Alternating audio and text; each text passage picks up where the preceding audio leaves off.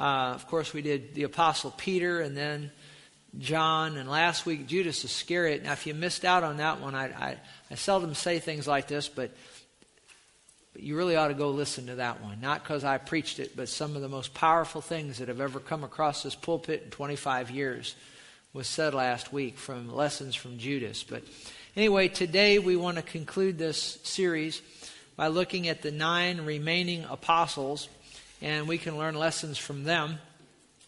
So let's do that. Luke, the sixth chapter. Let's go there. Luke, the sixth chapter, in the 12th verse. We've been reading this every time, every week, just to review these apostles, their names. Uh, Luke 6, verse 12 It came to pass in those days that Jesus went out to a mountain to pray. He continued all night in prayer. Notice he continued all night in prayer to God. And when it was day, he called his disciples to himself, and from them, so there's a big group of them, but from them he chose 12 who eh, honor to be on this list, wouldn't you say? And uh, whom he named apostles Simon, who's also named Peter, Andrew, his brother, James and John, Philip and Bartholomew. Now, Bartholomew is also known as Nathaniel. Bartholomew is also known as Nathaniel. Matthew, now he's also known as Levi. And Thomas, James the son of Alphaeus. Now, He's also known as James the Less. Wouldn't that do something for your self esteem? If... But it didn't mean that he was less important. It was, to, it was to distinguish him from James, the brother of John. And different scholars have different views on this. It could have been that he was shorter than, than, than uh, uh, the other James. It could have been that he was younger. Uh, we, we, don't know. But uh, uh, anyway, James the less. And then Simon called the zealot. And then, so, so you don't want to mix him up with Simon Peter. And then Judas, the son of James. Now, this is not Judas Iscariot. He, he, he's also known as Thaddeus. Thaddeus. And then Judas Iscariot, who was a traitor. We talked about him last week. So let's look at some lessons from these other nine. First of all, Andrew. Now, probably the biggest lesson we can learn from Andrew, several of them, but the biggest one is that he brought only one person to Christ that, that, that we're aware of. He only brought one to Christ, and that was his brother Peter.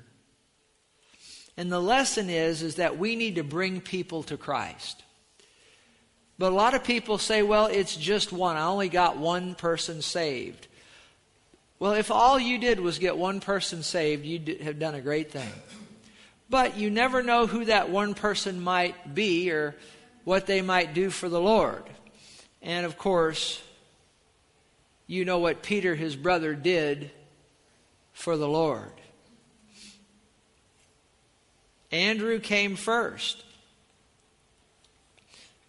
to the Lord, but then he brought just the one. He brought Peter. And Peter, you know, was the lead apostle and preached on the day of Pentecost, and so many people got saved. But you know, all those people that got saved on the day of Pentecost was credited, I think, also to Andrew's account. Uh, so you just never know who you might be winning to the Lord. And uh, Another lesson we can learn, I guess, from Andrew would be that we, we, we don't ever see that, that he was jealous that the Lord did apparently more with his brother than he did with him. Now, I know the disciples would argue among themselves who's going to be the greatest, and they argued about that a lot, but we don't have record where Andrew was ever jealous of his brother because, you know, his brother came the lead, became the lead apostle. Uh, we don't ever see that Andrew was jealous about that. Also, with Andrew, if you go to John 6, where Jesus is about to feed the 5,000 with a few loaves and a few fish, it's interesting here, John 6, verse 8, one of his disciples, Andrew, See, lessons from Andrew. Andrew, Simon's, Simon Peter's brother, said to Jesus, because you know there was 5,000 men plus women and children, and they didn't have near enough food. They just had a few loaves and fish. And uh, Andrew said to the Lord, There's a lad here who has five barley loaves and two small fish. And then he says this, But what are they among so many? What are they? What are we just have a little bit here. We just we just barely have enough really to feed maybe a couple of people. And now we've got to feed 5,000 men plus women and children. He, what are they? Uh, what are they among so many? But of course, you know they placed the loaves and the fish in the hands of the Lord, and little becomes much. Here's the lesson: little becomes much when it's placed in the Master's touch. It's a great lesson to learn. You may just have a little, and you may say, "Well, what are, what, what's this little among all these bills or whatever, whatever it is that you have to do, and you don't have enough to, to, to suffice the situation. I'd recommend you to learn a lesson from Andrew here and place it in Jesus' hands. Put it in his hands because little becomes much when it's placed in the Master's touch. Now, that saying is not original with me, but boy, it's sure good, isn't it? It fits in right here. And so, those are lessons from Andrew. Now, the next one is James, the brother of John. And not going to say anything about him because he's always linked with his brother John. And we talked about John, did a whole message on him. And he was typically right there with, James was typically right there with John. So the lessons we learn because they're brothers. The lessons we learn from John, similar lessons with James. He was also known as a son of thunder. He had a temper issue, probably, and so forth and so on. Or, uh, you know, so go back and listen to John if you want more on James. Now, there were some things that John we learned from John that would not apply to James, but but uh, for lessons on James, just go see John. And but let's talk about Philip. He's next on the list. Now, this same situation, we're in this same situation with the feeding of the 5,000. And of course, Andrew said, What are these fish and loaves? What are these few among so many? And then notice John 6, verse 5. Then Jesus lifted up his eyes, and seeing a great multitude coming toward him, he said to Philip, and notice he said to Philip. So, lessons from Philip now. Where shall we buy bread that these may eat? Now, Jesus asked him a question. How would you like to have Jesus ask you a question? Where shall we buy bread that these may eat? But this Jesus said to test him. test him. For he himself, Jesus himself, knew what he would do. Philip answered, him, and here's what he said 200 denarii worth of bread is not sufficient for them, that every one of them may even have a little. What are the lessons we learn here? First of all, Jesus will test us at times. You need to realize that. He'll never tempt us, but he will test us. And we should always be ready to give Jesus the right answer. Philip did not give Jesus the right answer because it was not an answer of faith. He spoke of things being not sufficient, not enough, not even enough to have a little. You see, he was talking about insufficiency, not enough, little. See, that's not words of faith. That's not talk of faith. Jesus is looking for faith. The correct answer here would have been, Lord, we have a little bit here, but when we place it in your touch, uh, uh, it, it's going to be more than enough because, because you're the God that not only fills up but runs over. That would have been the right answer. But he didn't give the right answer. I'm not putting him down. I may have given the same answer he gave. I may have done worse. I, I don't know. But he gave the wrong answer. Whenever God asks you a question, be sure to answer in faith. You see, Philip did not look at the circumstances, he looked at Jesus. And that's what we all need to learn to do. Is not look at the circumstance, but look at Jesus. When there seemingly isn't enough, there seemingly isn't, it doesn't look like the needs can be met, you know, this, that, and the other's going on, going wrong, this, this is going on wrong here, this going on wrong here. What are we going to do? What are we going to do? What are we going to do? Oh my gosh. Well, you know what? You don't look at the circumstances, you look at Jesus. I know many years ago in starting this church, this is a couple of million dollars that it took. Now that's that may not be much to you, but it's a whole lot to me.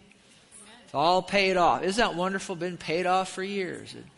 And and and, and I would at times I would you know, because any church, any church, I don't care what the size, any church, you're going to have people come, you're going to have people go.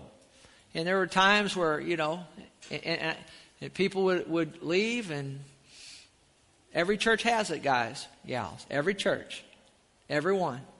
And times that, that I, you know, I've never, I've never had any care about, I mean, you've seen me have care of, about things and worry about things, and I shouldn't.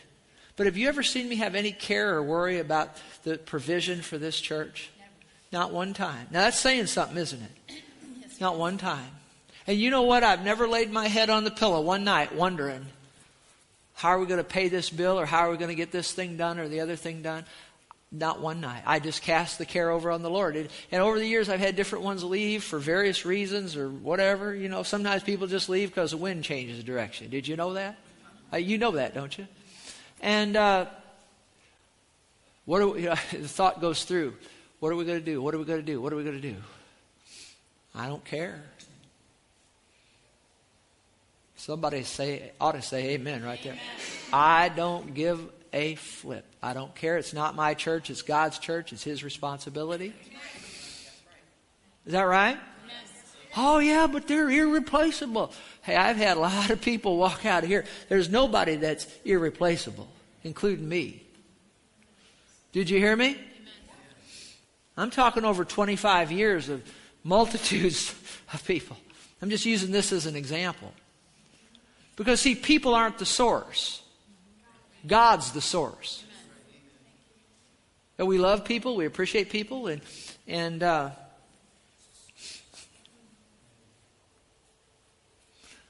but we do not look at the circumstance. As bleak as it may be, we just laugh and chuckle and look at the Lord Jesus. Because little becomes much when it's placed in the, ma- the, ma- the Master's touch. I'm supposed to say this. You, I don't know if you realize this, but you attended a Holy Ghost church this morning when you came. Did you know that? And uh, uh, uh, uh it's a it's a it's a it's it's it's a Book of Acts church. I don't know if you realize that or not. And and uh, the pulpit's directed by the Holy Ghost. The gifts of the Spirit are an operation manifestation. Glory to God. Not all the time, but as the Spirit wills, praise God. Word of wisdom, word of knowledge, discerning of spirits, special faith, gifts of healings, working of miracles. Right? Word of wisdom. Tongues, interpretation tongues, prophecy. Amen. We get our prayers answered. Uh, I, I, I don't know if you realize it, or not, but the last election in 2016, that turned out the way it did. Not because we were in here praying just a general prayer, but the Holy Ghost told me exactly what to pray. We prayed exactly that, and the things turned out just exactly the way we prayed. Isn't that something? uh, uh, concerning uh, this abortion thing. The Holy Ghost has had us in here standing against that spirit of murder for years and years. And, I, and I'm happy to say the state of Missouri is just, it's the leading state, as far as I know, of stamping out abortion. Can you say amen? That didn't happen just by accident. Now, I know a lot of people praying, all right, not just us. Don't misunderstand me, but we have played our, our part, praise God. And then concerning this thing with Iraq. That didn't catch us by surprise. Holy Ghost told me in the prayer, you ought to come to those prayer meetings. You never know what we might find out. And Holy Ghost told me in the, in the, in the prayer meeting, told me exactly Are you paying attention now? Yes. Told me exactly. Uh, uh, some of you were here and said, Mr. Trump, some things were going to come across his desk. How many remembers that? You remember that? And, in the next six months, it had to do with war. Remember that? And the, uh, how many remembers that? And, and, and I, that was long before we knew anything about this. Went to bed that night. The next morning, first thing on the news, they was talking about this Iraq thing, the uh, uh, uh, Iran thing. I'm not doing that to draw attention to myself, but the Holy Ghost is in operation. Amen. This is a New Testament church, you see, Amen. an Acts church. Amen. Very next morning, we woke up, looked at the television, and we were both astounded on April, what was it? April 29th, we were both astounded that this Iran thing, I said Iraq, but I meant Iran thing. Then very next morning, we prayed Sunday, the Holy Ghost spoke to me, told me all about it. And, and then very next morning, the first, the first re- revelation of it was right there on television. And now we've seen it play out ever since, even to this last Friday, we're almost hitting them with, with bombs. Is that right? And our prayers, looks like our prayers are holding on that for Mr. Trump to do the right thing. Amen. Don't ever want to take something for granted. This is a Holy Ghost church. Amen. I've tried to run it that way for the last uh, 25 years. And we're going to just keep right on going. I said we're going to keep right on going. I said we're going to keep right on going. I said we're going to keep right on going. And if the circumstance looks bleak on anything, guess what we're going to do? We're not going to look at the circumstance, we're going to look at Jesus. Is that all right? Whether you amen me or not, I'm going to still stand here and preach it. Glory to God. Glory to God. Praise God forevermore. I've had to learn over the years, I'm off my notes now, I had to learn over the years not to be moved by people's amening or the looks on their faces. That's one reason I, some years ago I need to get back to looking in people's eyes. One years years ago I just started looking over just right at people's top of over the top of people's heads, because because you look down at them sometimes. P- different people have different looks on their faces. Sometimes they're just out to lunch.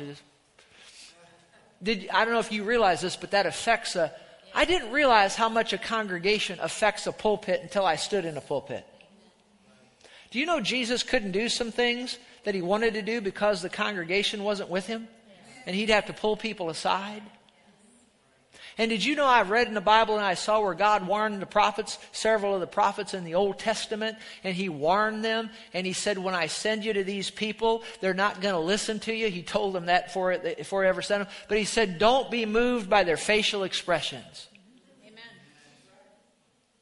I've already been, over the years, I've been ready to go down a certain road that the Holy Ghost directed me to go down, and, and, and I'd happen to look down at somebody, and, and, and they had a certain look on their face, and it threw me off, and I'd back off that point. That's why I start looking over the tops of people's heads. But you know, I think I'm going to start looking in the whites of people's eyes now, and just not be moved by what I see. Because you're a good group. Amen. And even if you're out to lunch, it's not going to bother me. If you've already gone to Kentucky Fried Chicken 10 minutes before you should, it's not going to throw me off. Glory to God. Now, why I said all that, I don't know. But God will show you things to come. The Holy Ghost will show you things to come. This Iran thing hasn't caught us by surprise. We knew it was coming before it got here. Amen. Glory to God. And we need to keep praying for Mr. Trump. Can you say amen? amen. Now then, don't look at the circumstance. Who are we supposed to look at? Jesus. Supposed to look at Jesus. Supposed to look at Jesus. Amen. And we learn here, because he tested Philip, Philip gave the wrong answer, but what did the Bible say? Jesus knew what he would do. Right? And look at John 6, verse 10. Then Jesus said, Make the people sit down. And there was much grass in the place, so the men sat down and numbered about 5,000. Jesus took the loaves, and when he'd given thanks, he distributed to the disciples, disciples uh, to those sitting down, likewise the fish, as much as they what? As much as they what? As much as they wanted. Glory to God. See, Philip is saying, we don't have enough. We don't have enough. Andrew said, we don't have enough. But Jesus gave them 5,000 plus, men, uh, plus women and children. He gave them as much as they wanted. Glory to God. So when they were what? When they were filled. See, Jesus won't just give you a little. He'll fill you up, run you over. Isn't that wonderful? He said to his disciples, Gather up the fragments that remain so that nothing is lost. Therefore, they gathered them up, filled 12 baskets. See, see, we're thinking about low so little we got so little we don't have enough and, and that don't move jesus. He's going to fill it up run it over and you'll have more left over than you can eat at the end. Glory to god. If you look in with the lord. Because he's not interested in just filling you up. He's looking at running you over see gather up the fragments. Therefore, they gathered them up, filled 12 baskets with the fragments of five barley loaves that were left over by those who had eaten. Isn't that something? Did it say anything about the fish? I guess they must have ate all the fish.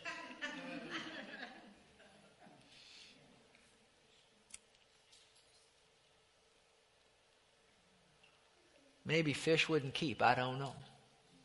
Will fish keep if it's not refrigerated? if it's salted. Who can say? Okay, they probably didn't have salt out there, but if they'd have needed that, Jesus, I think he could have come up with that too. He turned Lot's wife into salt, so he could come up with it. Because she looked back. She shouldn't look back. Look forward. All right. And then in John 14, verse 8, now, watch this. Here's, here's another lesson from Philip. Philip said to him, Lord, show us the Father, and it'll suffice us. And Jesus said to, him, said to him, Have I been so long with you, and yet you have not known me, Philip? He who has seen me has seen the Father. What lesson do we learn here? Well, he who has seen Jesus has seen the Father. Jesus is the express image of God the Father and the life and ministry of Jesus Christ shows us the will of God the Father for all men, for all time. Isn't that something? Something else, I, I don't have this in my notes, but I feel impressed to say something about it. He said to uh, Philip, he said, Have I been so long with you and yet you have not known me? Here's a little spiritual principle that I've, that I've watched over the years. And I've seen it in this ministry in my life as a pastor where I've been with people and they've worked with me very closely. And for years and years and years and years and then you know they'll something will come up and it's like they don't even know my heart. They don't even know they, they haven't seen my heart for all those years. And, and something you got to watch out from where you sit I'm speaking to you now. Sometimes I speak from the pulpit's perspective, but now I'm speaking from the perspective of the pew where you sit or on the chair.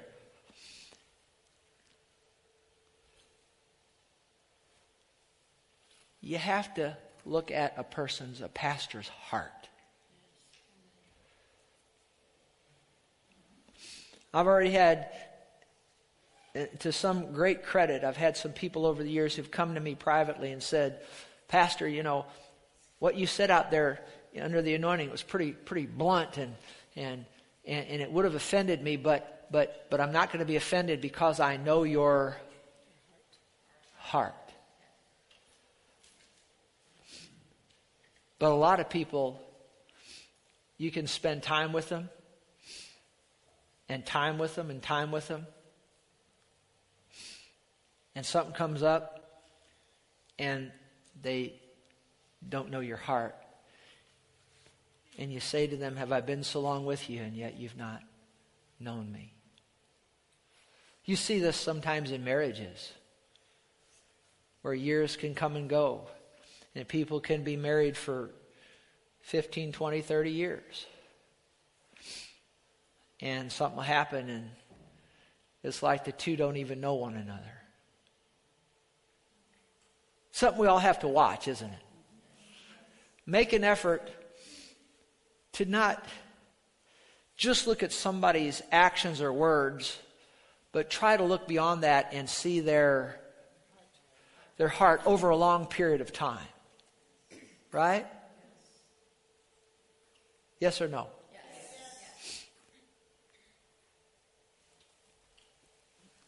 Now let's talk about Bartholomew. John 1, let's go there. John 1, verse 45. So we've been talking about Philip. Now he finds Bartholomew, also known as Nathaniel, and says to him, now look at what he says. Now again, you see a lesson here. Here's a soul winner. He's, he's going and getting one person and bringing him to Jesus. And, and he says, We found him of whom Moses in the law and also the prophets wrote. Jesus of Nazareth, the son of Joseph. Now, don't miss that. He says we. So Philip goes to Nathaniel or Bartholomew. We'll call him Nathaniel here. We found him whom Moses in the law. Now notice, we found him of whom Moses in the law and also the prophets wrote, Jesus of Nazareth, the son of Joseph. And Nathanael said to him, Can anything good come out of Nazareth? Philip said to him, Come and see. Jesus saw Nathanael coming toward him and said of him, Behold, an Israelite indeed, in whom is no deceit. Nathanael said to him, How do you know me? Jesus answered and said to him, Before Philip called you, you were under the fig tree. See, Jesus had a word of knowledge here. The Holy Ghost revealed it to him. Something else I'll just throw in here if you don't realize this. Do you know what the Jews typically did under fig trees? They typically studied the law. The first five books of the Old Testament, the Pentateuch or the Torah, it's known as. And, and, and he said, Before Philip called you, when you were under the fig tree, they would, uh, I saw you. Nathanael answered and said, Rabbi, you are the Son of God. You are the King of Israel. Now that's a good thing to be saying about Jesus right there, isn't it? Jesus answered and said to him, Because I said to you, I saw you under the fig tree, do you believe? You will see greater things than these. So, what are the lessons we can draw out of this? Well, first of all, both Philip and Nathaniel and many others in that time were looking for the Messiah. You have to realize, and a lot of people don't realize this, but, but you know, if you don't really study into it, you think, well, Jesus just showed up and, and while there he was and he caught everybody by surprise. No, no, no, no. No, no. These people were looking for the Messiah. Do you know, do you know how I can say that? Because well, right here. He says in verse 45, we found him of whom Moses in the law, we found him of whom Moses in the law and also the prophets wrote. See, these guys, many of them, of his disciples and others, had been studying the law of Moses and the prophets, and they knew, like Daniel gave a prophecy and gave the exact, the exact, actually the exact time down to the day, but gave the exact season, certainly, of when the Messiah was going to come. And those people back there then, they, they knew that the Messiah was, was, it was time for him to come. They knew that through their study of, the, of what we call the Old Testament, you see. And, uh, and, and, you see, based on Old Testament prophecies, it was the season for, for Jesus to appear, for the Messiah to appear, you see.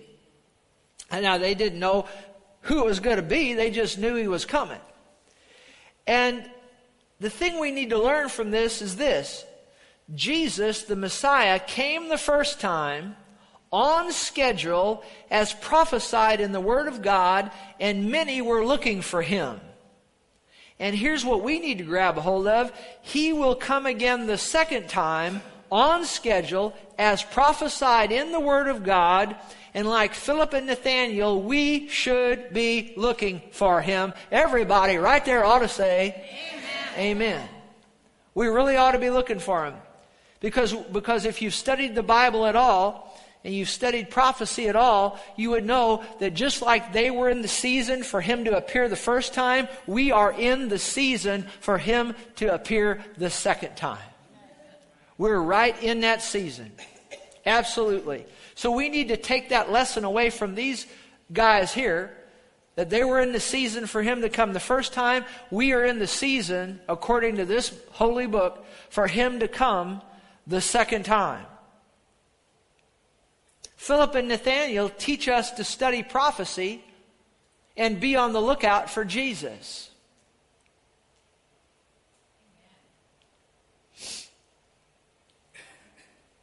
Then he says, Can anything good come out of Nazareth? Well, where did Jesus come out of? Nazareth, right? You all know that, don't you? Jesus of Nazareth. Well, can anything good come out of Nazareth? I can answer that. That's an easy question. What's the answer? Yes. Absolutely.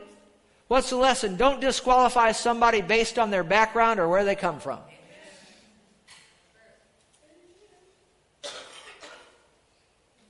Something else that we learn from Nathanael is Jesus made the statement that he said, Here's an Israelite indeed in whom there is no deceit. This Israelite, this true Israelite, this true Jew that was living right, living holy, studying the law under the fig tree, even that chosen person of God had to come to the Messiah, Jesus Christ. What do we learn? We learn that the Jews must come to Jesus to be saved, just like the Gentiles must come to Jesus to be saved. And here you have Nathaniel was a, was a holy man, devout, under the fig tree, studying the word, looking for the Messiah. But that was not enough. He had to come to the Messiah. He had to come and he had to call Jesus, You are the Son of God, the King of Israel. A lot of people say, well, the Jews are safe. They're the people of God. They're safe in the old covenant. They don't need Jesus. That's a lie. This Bible says that the Israelites must come to Jesus. Just like the Gentiles, Cornelius was a perfect type in Acts the 10th chapter, a holy devout man, a Gentile. That just means he wasn't a Jew. A Gentile, a holy devout man, prayed, gave money to the poor, all of that. But, but the angel appeared to him and said, send for Peter and he'll come and tell you what you must do. See, what do you mean what I must do? I, I live right, I do good, this, that, and the other. But see, he didn't have Jesus, and Peter came and told him about Jesus. He believed on Jesus and got saved, you see. What lesson do we take away? Is that the Jews need Jesus, and so do the Gentiles. Amen. And then a final lesson from Nathaniel if you follow Jesus, you will see great things.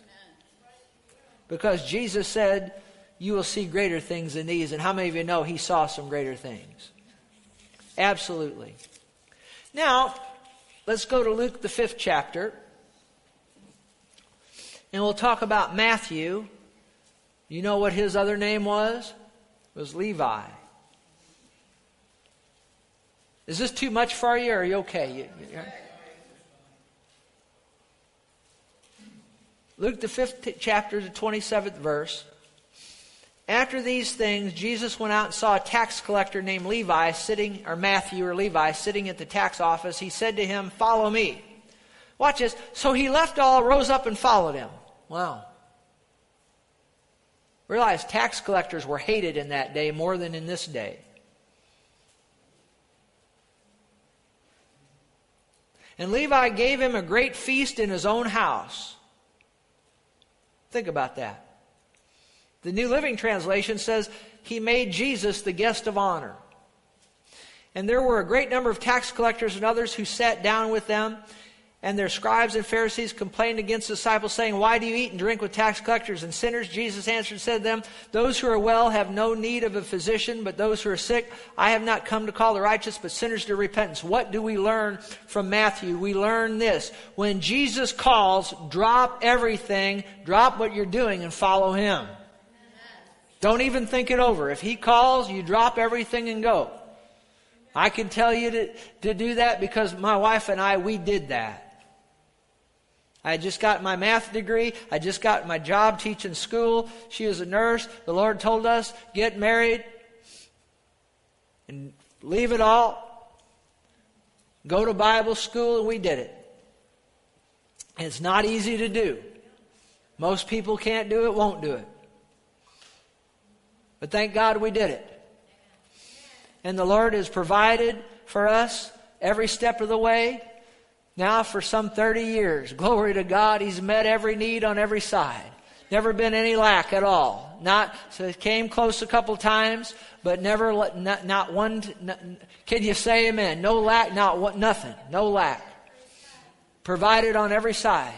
And not only has He provided on every side, but He's run it over for us. Glory to God. Praise God. Many times more. Hundredfold. Better than that. Better than a hundredfold. Glory to God. It pays to serve God. We didn't just throw Him a little tip. We gave Him our lives. And He's met us on every side. I'm glad we've served Him the last 30 years. How about you? I don't say that to boast us. I just say that to brag on him. If you'll follow him, he'll fill you up, run you over. Glory to God. If you get serious about it, about him and start really walking with him and praying and seeking him, he'll fill you up, run you over. Now, he didn't do it overnight. He didn't do it in the first day, the first week, the first month, the first year, the first five years, first 10 years, first 15 years. Now, there was never any lack. But over the last Last decade, he's run it over. Glory to I mean, just poured it on and run it over. Glory to God. Isn't that wonderful? I said, Isn't that wonderful? I said, That's wonderful, isn't it? When he calls, drop what you're doing and follow him. The Lord gives, here's another lesson. The Lord gives us opportunity to give up or leave something that's precious to us to show how much we esteem, honor, and love him. I'll say that again. The Lord gives us the opportunity to leave something, give up something precious to us to show how much we esteem, honor, and love Him. Here's another lesson open up your home, open up your heart to Him, and make Him the guest of honor. And another lesson boy, there's a lot of lessons. Jesus came to call sinners to repentance.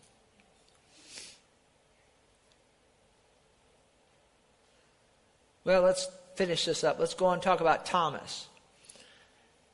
He's also known as Did- Did- Didymus, which is the Greek word for twin. He may have had a twin. And uh, he wasn't present when Jesus appeared to his disciples the first time in the room the night of Jesus' resurrection when the doors were shut. They told Thomas about it. Look at John 20, 25. The other, the other disciples therefore said to him, We have seen the Lord. So he said to them, Unless, see, he wasn't there the first time when Jesus appeared to him. He says, Unless I see in his hands the print of the nails, and put my finger into the print of the nails, and put my hand in his side, I will not believe. Now look at verse 26. So after eight days, his disciples were again inside, and Thomas with them. Jesus came, the doors being shut, and stood in the midst and said, Peace to you. Then he said to Thomas, Reach your finger here and look at my hands, and reach your hand here and put it in my side. Do not be unbelieving, but believing. And Thomas answered and said to him, My Lord and my God. Jesus said to him, Thomas, because you've seen me, you have believed. Blessed are those who have not seen and yet have believed. What are the lessons here? Through Thomas, we learn the lesson of faith. We learn that faith is the substance of things hoped for, the evidence of things not what? Not seen or perceived. You see, Thomas said, I have to see it to believe it. I have to feel it to believe it. But see, faith is just the opposite. See, that's the world kind of faith. I have to see it to believe it. I have to feel it to believe it. But see, Bible faith, God faith, is you don't have to see it. You don't have to feel it. You just believe it because God said it. Can you say amen? amen? See, that's Bible faith. He teaches us all about Bible faith. Also, think of this because of one statement, Thomas will forever be known as Doubting Thomas.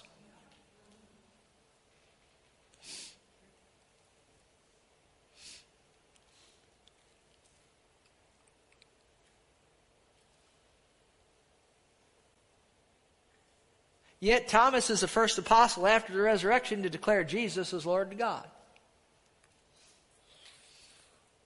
Lesson don't label someone for all eternity because of one mistake they made.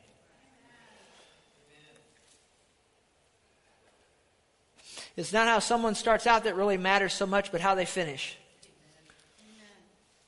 Why don't we call him Believing Thomas? I guess that's what we'll call his twin.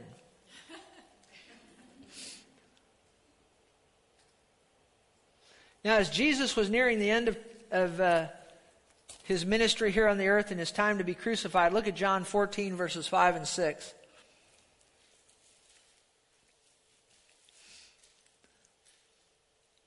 Thomas said to him, Lord, we do not know where you're going, and how can we know where, the way? Jesus said to him, I am the way, the truth, and the life. No one comes to the Father except through me. What is the lesson we learn? That Jesus is the way, the truth, and the life, and no one comes to the Father except through him. Now, I've just got three more to do, and I'm going to do them quick. Simon called the Zealot. He's very obscure. Not much is given in Scripture on Simon the Zealot. But we learn a lesson from his distinction, the Zealot. Now, listen to this. The Zealots were an aggressive political party whose concern for the national and religious life of the Jewish people led them to despise even Jews who sought peace with the Roman authorities. The Zealots were Jews who were rebelling against Roman rule and taxation. They believed, they believed in one God, and the Romans had many gods, and, and they didn't accept the Romans' way of life and their belief structure. The Zealots were described as unconquerable because they would serve no one but the God of the Old Testament. So he was a political guy, Simon.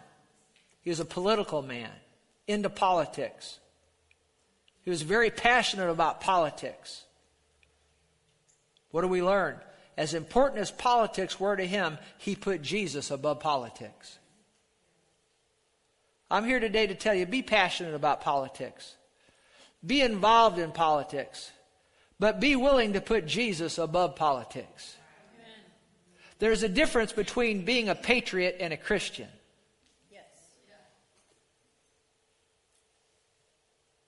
A lot of the patriots that you see out there being good patriots, I respect that, that's good, but a lot of them aren't Christians.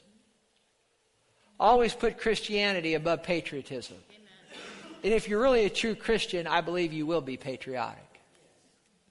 But I see a lot of people putting politics above Jesus. Don't do that.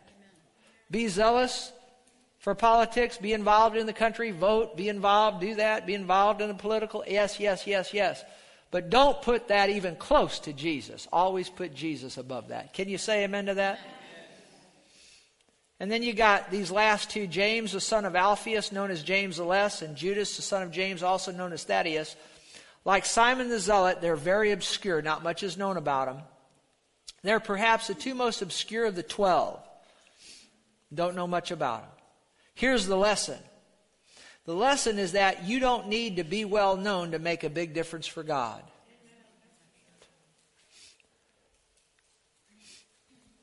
Most may not know who these two men are, but Jesus prayed all night and then chose them along with the well known apostles. And even if you're James the Less, think about James the Less. So if you're writing out a resume, looking for a new job, James the Less, and you write down and, and previously worked for Jesus of Nazareth, previous occupation, apostle of Christ. That's even if you don't know who James the Less is, that's pretty impressive, isn't it? Yes. Did you ever notice the letters the President of the United States sends out? Is they're very simple. You know, you get letters from some people who haven't accomplished much. They'll have all their titles and everything, and but you get a letter from the president. I've never gotten one, but I've seen letters. It just says something like the White House, and it's signed President of the United States. That's pretty. That's pretty impressive. But I'd tell you something more. It's more impressive having something James the Less, Apostle of Christ. That'd be pretty impressive, would it? Worked personally for Jesus. You think he'd get hired?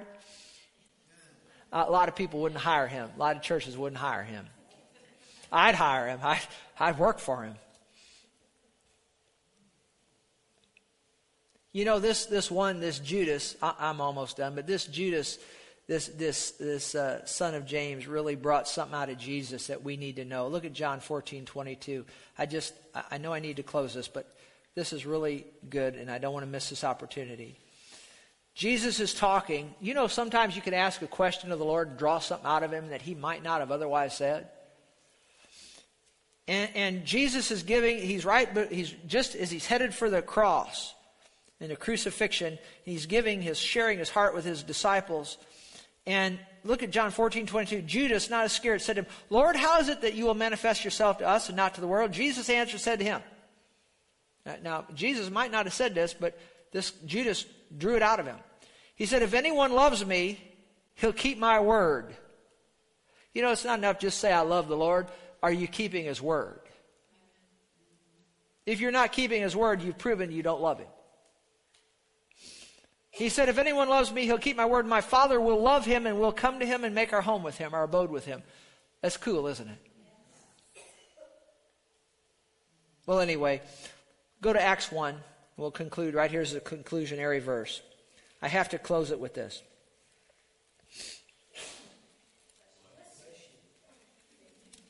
Yeah, God bless you.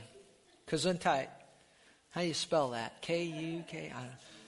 No, don't start that. Uh, I'm just teasing. Yeah, you probably can spell it. How do you spell Gesundheit? With a K or? G G. All right. How do you spell it?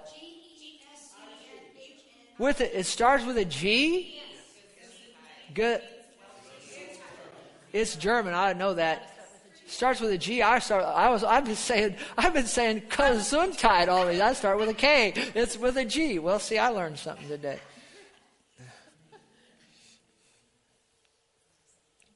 And look at Acts 1:13. When they that's good. And when they'd entered, they went up into the upper room. Now this is now look at this. Lesson we learned from all 11. Cuz Judas ain't here. He's dead at this time. He hung himself. We looked at that last week. Acts 1.13. When they'd entered, they went into the upper room where they were staying. Pete, now watch this. Let's count them now. Let's now help me out. Peter, James, John, Andrew, Philip, Thomas, Bartholomew, Matthew, James, Simon, Judas. How many is that? That's 11. They all made it to the upper room, didn't they? And it says, verse 14, these all continued with one accord in prayer and supplication. All 11 made it to the upper room. They made it past the crucifixion. They did forsake Jesus, but they all came back. And they continued to serve, look, in one accord, prayer, supplication, and all that. Now watch this. All 11, can, listen to this. They all continued to serve Jesus and remain faithful to Him until the end of their lives on earth. They all preached the gospel until they were martyred for the cause of Christ. And I could show you where they all preached and where they went and all that. But they all preached the gospel until they were martyred, put to death for the cause of Jesus Christ. John was the. thank God for these guys. John.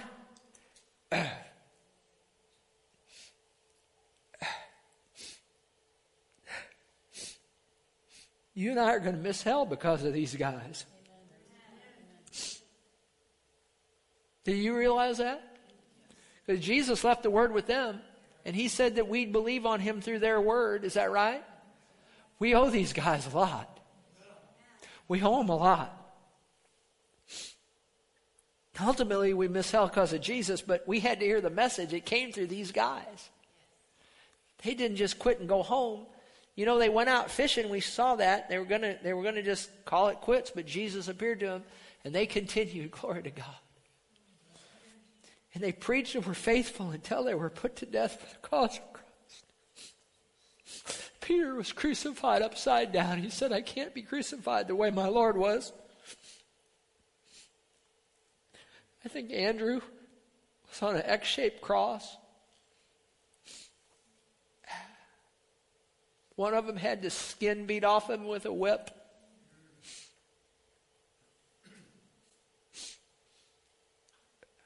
Think about that.